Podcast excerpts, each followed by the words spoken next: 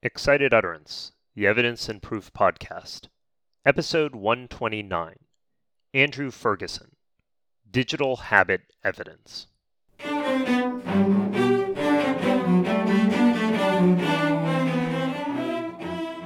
Welcome to Excited Utterance. I'm your host, Ed Cheng from Vanderbilt Law School. Excited Utterance is your podcast for cutting edge scholarship and developments in the world of evidence. We bring virtual workshops to you throughout the academic year.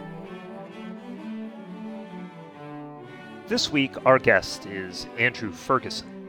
Andrew is a professor of law at American University's Washington College of Law, where he teaches evidence, criminal law and procedure, and privacy law. Among other things, his research focuses on predictive policing, the Internet of Things, and juries. Our podcast today features Andrew's recent article, Digital Habit Evidence, which is being published by the Duke Law Journal. In it, Andrew examines habit evidence, but with a digital twist. Traditional habit evidence, or the traditional habit inference under Rule 406, has always had somewhat of a speculative feel. You always buckle your seatbelt, you typically do your laundry on Thursdays, you typically go for a morning run.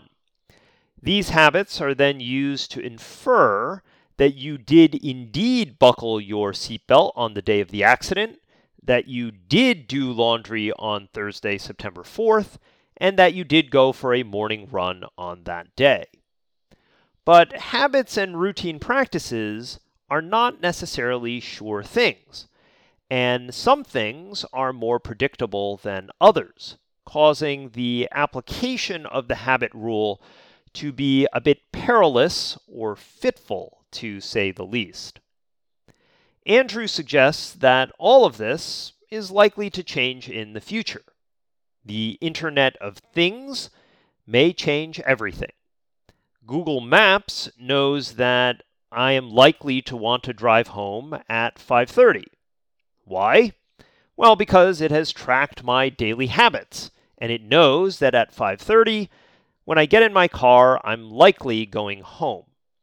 And these predictions will only grow as our thermostats and refrigerators and security systems catalog our comings and goings.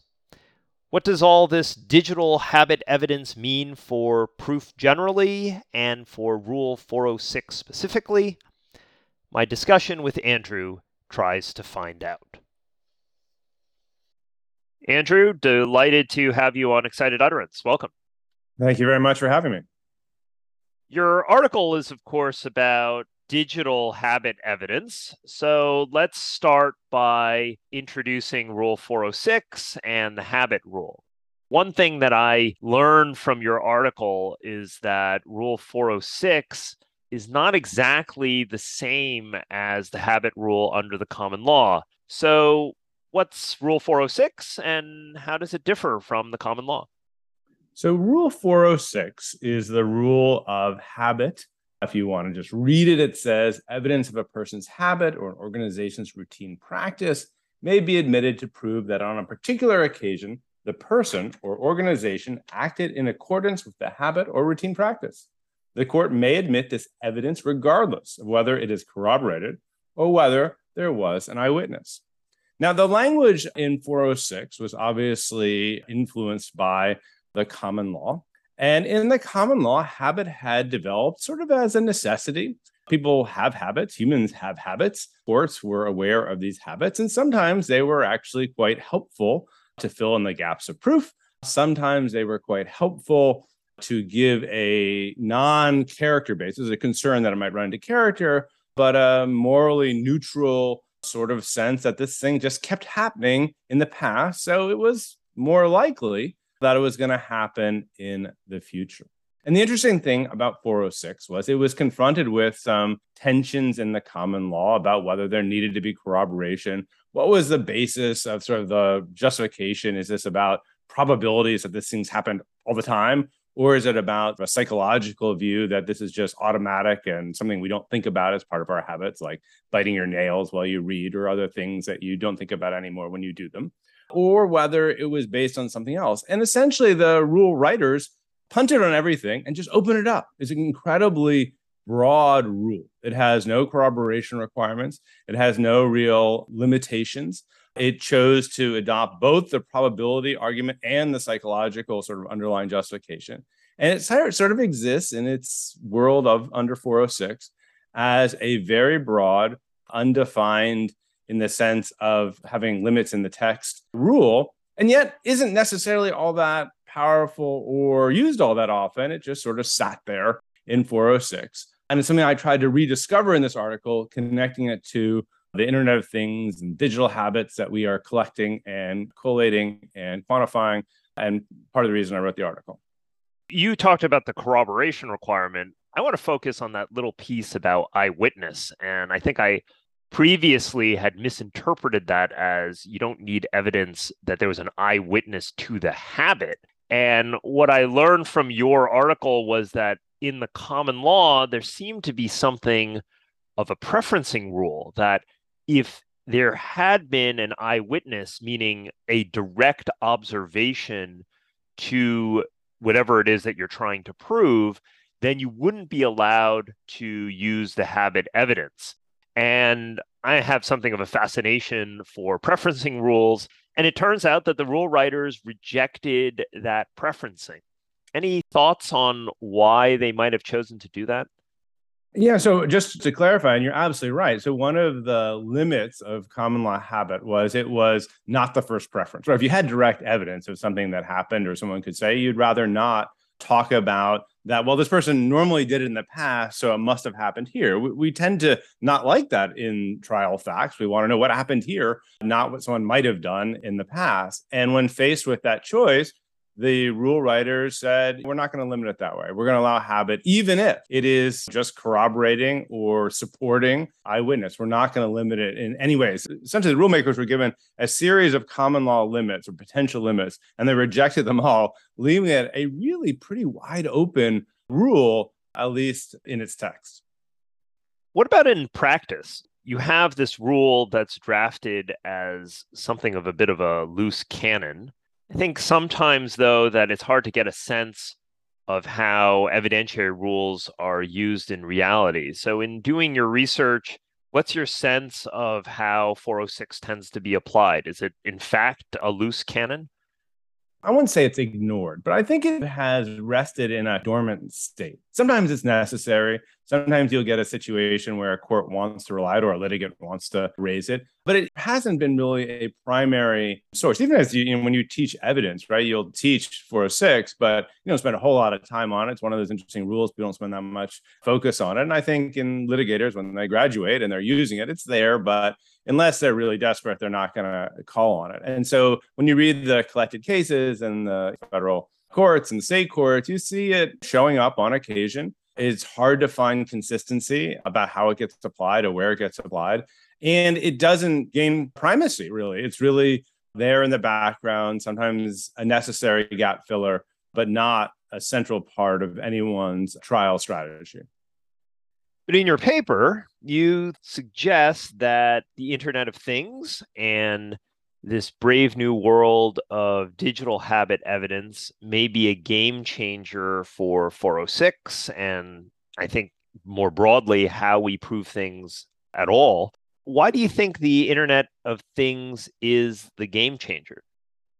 I agree. I do think this has a potential to revolutionize trial practice, just like digital evidence is going to revolutionize trial practice. But think about what many of us have done in our lives to try to improve ourselves. This is whether you're thinking about having a smart watch that's reminding you to get up and stand or walk a little bit longer. Whether you have a smart car, and essentially all cars now are basically computers on wheels, that's recording how fast you go, where you go, how you drive, safe or not. Insurance companies are doing real time insurance. Look at your real time driving patterns to see if you're driving within the speed limit or speeding along on curvy roads or any of those things. And so we are building this world of smart devices, Internet of Things that are collecting our habits. They're literally collecting our patterns in order to help us, guide us, nudge us to live a better life, be healthier, be more efficient, whatever those things are. And in doing so, we've accidentally been creating potential habit evidence under 406 or the state equivalents in our lives. And so the point of the paper is to say we have this confluence of a world where we are starting to literally collect our habits in quantifiable, identifiable, predictable ways. That's why the algorithm on your watch is suggesting you need to wake up at 6:30 tomorrow because you always wake up at 6:30 and it knows you wake up at 6:30, so maybe you'd want this prompt. At the same time, we have this rule that has been written in a completely overbroad way, is applicable in civil and criminal cases, is interesting to reveal the background information of who a person is or what they did before the incident that's now being litigated. And the article basically takes this insight that we've built this world of smart data, quantified data, that in other words is our quantified habits. And we have this evidentiary rule that, in my mind, has sort of been lying dormant because it was kind of hard to prove with analog human witnesses. And if you put them together, you not only are creating a new form of secondary evidence that's going to support the direct digital evidence, uh, but very well may change sort of how we think about what's relevant, what kind of information we can get about the parties and litigation. And if embraced by trial lawyers who do civil cases or criminal cases, might really become the focal point of debate and discussion if people see the opening that I see in uh, 406 and the habit rules. Well, one point that I really like in your paper is that you suggest that all of this digital tracking data that we have it can help us validate some of these common law intuitions about how habit evidence is more predictable or more useful than say regular propensity or character evidence can you tell us a little bit more about that idea Right. So, from the evidence scholarship, evidence theory perspective, one of the, I think, contributions of the paper it says is look, most of evidence is based on not just like common law theories, but human theories. They're sort of about how human behavior works. And they weren't derived from quantitative studies of what humans actually did, in part because we didn't have the technology when we were writing the federal rules to do so, and part we didn't have the will, and part the rulemakers thought they knew what the world was like, so that they wrote it in that way. But we now do. And so one of the fascinating things about the quantification of our lives is you can kind of prove or test some of the underlying intuitions of habit. So, for example, one of the theories of habit evidence is this kind of probabilistic theory. Like, if it happened enough times in the past, it's more likely that it happened the same way in the future. So, if every day you leave your house at 6:30 because you got to be at work at eight o'clock, and the record is that you basically do this five days a week, 50 weeks a year, odds are on the date at issue, you probably can predict that this is your habit. This is what you do. We have proof.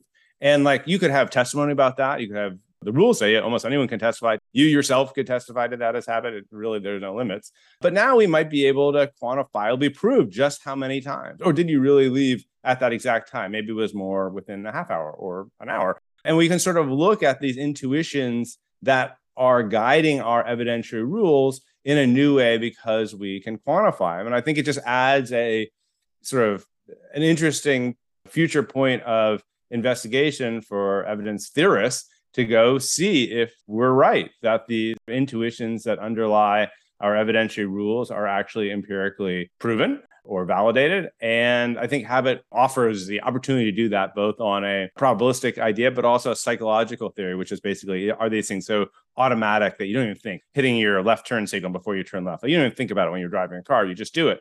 And with smart cars, you could actually find out whether that's true. You literally could find out the timing that it takes. You do it three seconds before you turn left because the car knows when you hit this turn signal and when you turn left. So that's a great empirical opportunity. I can imagine that you might want to do that, or perhaps. I am not an empiricist, so I will defer to whoever is listening to this to take that on. And honestly, the car companies actually have the data. It would, you know, if they were willing to open it, like it actually wouldn't be that hard to do. They're collecting a lot of this information already, and they they're using it to build smart cars and autonomous cars and everything else. But there's probably a small evidence puzzle to, to solve within it as well could be an amazing piece for someone who's thinking about going on the market. That's empirical, but I think normatively, you might envision a slightly different habit rule as a result of this information. For example, you could perhaps require that litigants prove the error rate of their habit evidence before having it admitted. Or maybe you would demand a minimum error rate in order for the habit evidence to be admitted. Is that something that sounds appealing to you, or do you think the bright line rule is the better way to go? I think that it, forces courts or rulemakers, whoever is sort of making these decisions, even theorists who are writing about it, to really grapple with whether the broadly written rule makes sense. If you step back and think about what the habit evidence rule says, there really aren't any limits. It's an odd rule that they really did open it up in ways that could have been abused. I don't think they necessarily were abused. I don't think they necessarily were actually even used the way they could have been used, but it was written in a way that left that open. I think that if people adopt this digital habit evidence theory and if it becomes used in litigation, I imagine courts will be forced to perhaps rethink whether the wide open nature makes sense, maybe draw lines, require error rates, or require a bit more precision about what is allowed in and why before it going in. But I think we're at the it has to be adopted first. And if it's so it's adopted all over the place and everyone reads my article, which they should, that'd be one thing. But then I do think you're right that it may force a little bit more introspection about whether we're okay with Habit evidence being such a broad rule and maybe we'll see change. So here's one difficulty that I have, I guess not with the paper, but with this idea of digital habit evidence. And perhaps you can help me think through it. It seems that in large part, having all of this digital habit data effectively obviates the need for Rule 406 in the first place. So let me explain. Rule 406 is about habit inferences. And usually you talked about how habit was a gap filler at the beginning of the interview. Usually you only need these kinds of habit inferences when you don't have direct data. You want to figure out whether or not you brushed your teeth. So then you rely on habit.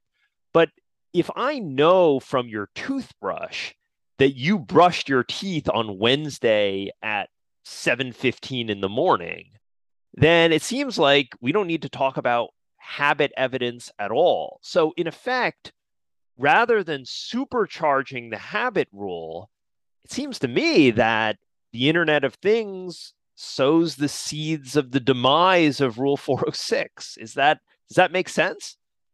I think that what we will see is the primacy of direct digital evidence in trials. And I think you're absolutely right. And people have written about it. I'm not sure the evidentiary sort of issues are as interesting. Maybe they will become so interesting because a lot of the old rules can be adopted to those new rules. But let me give you an example. I think to me intuitively explains it. There was a case out of Florida involving a Tesla car. Tesla, as you know, is a pretty fancy car system that has sensors everywhere, guides how fast you go, knows like when you're turning, how you're turning. It's a really 360 data collection system in a car. And so there was this Tesla that gets into this horrific fiery accident where people die. And the families of the people who drove the Tesla, uh, which not just crashed, but also exploded into flame and everything else, sued Tesla. And so Tesla hires folks to look into the crash. And they have the direct digital evidence that shows that this particular Tesla was going like 116 miles before it crashed. And literally, they do the whole crime scene analysis and they can show that this driver, from direct digital evidence, was speeding, lost control, and the result was pretty horrific. But they also, because they have the collected Tesla data from this particular car, could also show that on average, this Tesla was being driven at 95 to 100 something miles per hour every day.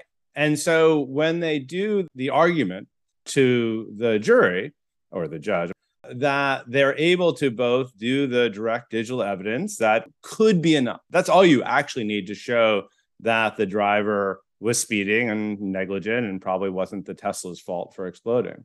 But it's hard to ignore the weight and importance of the fact that this driver was also driving recklessly and negligently every single other day of their ownership of this car. And so that to me is a good example of digital habit is the fact that this driver always sped every day at like pretty reckless speeds relevant to the car crash at issue Not traditionally, not really. But is it certainly compelling evidence that would make a jury find for Tesla and not the driver or the family? Probably, right? It's one of those things that you're going to see more and more, not because it's necessary, but because it supports the direct digital evidence. And in doing so, you could say, well, that's cumulative, it's irrelevant. But I think under the rules of habit, you're allowed to bring in the corroborating evidence if you can fit it under habit. And I think they might be able to make that, that claim in other situations. So I don't disagree that the primary battle in the future will be about the admissibility and sort of relevance of direct digital data. We're going to have it all over the place. Like everything is evidence. I'm actually working on a book that's titled now Everything is Evidence or the problems of when everything is evidence, which isn't about an evidence book. It's really about Crim Pro. But the idea is we're living in that age. And so the primary battles will be about this direct digital evidence. But the secondary battles are going to be about things like habit, because litigants like Tesla and other places that have deep pockets and want to win are going to bring in all of the external facts that support their theory of the case to bolster their case, because you have a stronger case if you can get both of those facts in that if you just had the direct digital evidence. So it certainly suggests to me that that's one reason to bring back the common law preferencing rule, suggesting that if you have the digital evidence, you shouldn't be allowed to use the habit. But that perhaps is for another time. Final question for you What's next for you, particularly on this habit issue? Where does your research go from here? It's a good question. I try to find puzzles in the law where you have old rules, laws, principles, and new technology and play with the intersection. So, like Jeff Bellin and I wrote an article about a judicial notice in the age of Google when judges can literally Google everything. That was a fun puzzle. This was another puzzle that I the digital habit, where I've been thinking about these worlds. I'm working on some Crim Pro articles now that are connecting new surveillance technologies and old fashioned Fourth Amendment law. So I don't know what the next evidence piece will be. But I do think that I'm going to spend a little bit of time trying to get litigants thinking about digital habit evidence and maybe do some of the more promotional work on this piece, which I don't usually do with my scholarship. Because I really do think that the world is open for creative lawyers to take this principle and run with it. And I'm just sort of curious to see how it turns out and how courts address this new world of smart data that reveals way too much. Well, Andrew, thanks for a great discussion about the habit rule and how it interacts with this new world of digital habit type evidence. Great having you on the show. Thanks so much. It's an honor. Andrew's article raises a number of interesting issues. First is this idea of preferencing rules, which is something of a pet interest of mine. Modern evidence law doesn't do a lot of preferencing. Obviously, hearsay is a preferencing rule because things like the unavailability exceptions under Rule 804 prefer live testimony, but allow hearsay when it is necessary and reliable. And the best evidence rule, or the original document rule under 1002, is also a preference rule. But typically, the federal rules disfavor preferencing, probably on the theory that juries can sort out what is better evidence and what is worse. Preferencing, though, can have its advantages. Take the problem of digital habit evidence that I explored with Andrew in his interview. Habit evidence is arguably most useful when we have no other choices. Suppose the question is whether the plaintiff's seatbelt was defective and unbuckled during the accident, products liability, or whether the plaintiff didn't buckle the seatbelt in the first place. You're unlikely to be able to get direct evidence on whether the plaintiff buckled the seatbelt or not on that day. So, habit is going to be super important. But with all of this digital tracking evidence that is out there, you're likely eventually to have an electronic record about whether the plaintiff buckled his or her seatbelt, which then obviates the need for habit evidence. Preferencing allows us to use habit when we need it and to exclude it when we don't. Second is this broader idea that the Internet of Things will change the nature of proof. if everything, or most things, are recorded, then we don't really need to rely on traditional methods of proof like witness testimony. And we certainly don't want to preference witness testimony because social scientists have shown that it can be highly fallible. So, we'll want to be more reflective about what the rules of evidence should look like going forward in a world awash in digital evidence. And finally, I love this idea of Andrew's that the Internet of Things offers an opportunity to empirically test our intuitions about the predictive nature of habits. Habits in some areas may be more predictive than in others. Some broadly believed habits may not be predictive at all. And we can certainly imagine a world in which the use of Rule 406 might require this kind of Daubert like showing of error rate rather than the one size fits all approach that we have today. Support for Excited Utterance is generously provided by Vanderbilt Law School's Branstetter Litigation and Dispute Resolution Program, as well as the University of Arkansas School of Law. Thanks also to Harvard Law School, which is hosting me for the fall semester. The associate producer is Alex Nunn, and the production editor is Madeline DiPietro. Additional production assistance is provided by Kyra Hammond and music is provided by the Vanderbilt University Blair School of Music's Children's Cello Choir under the direction of Kirsten Castle Greer. I'm your host, Ed Cheng, and I hope you'll join us again next time when we take on another new work in the world of evidence and proof.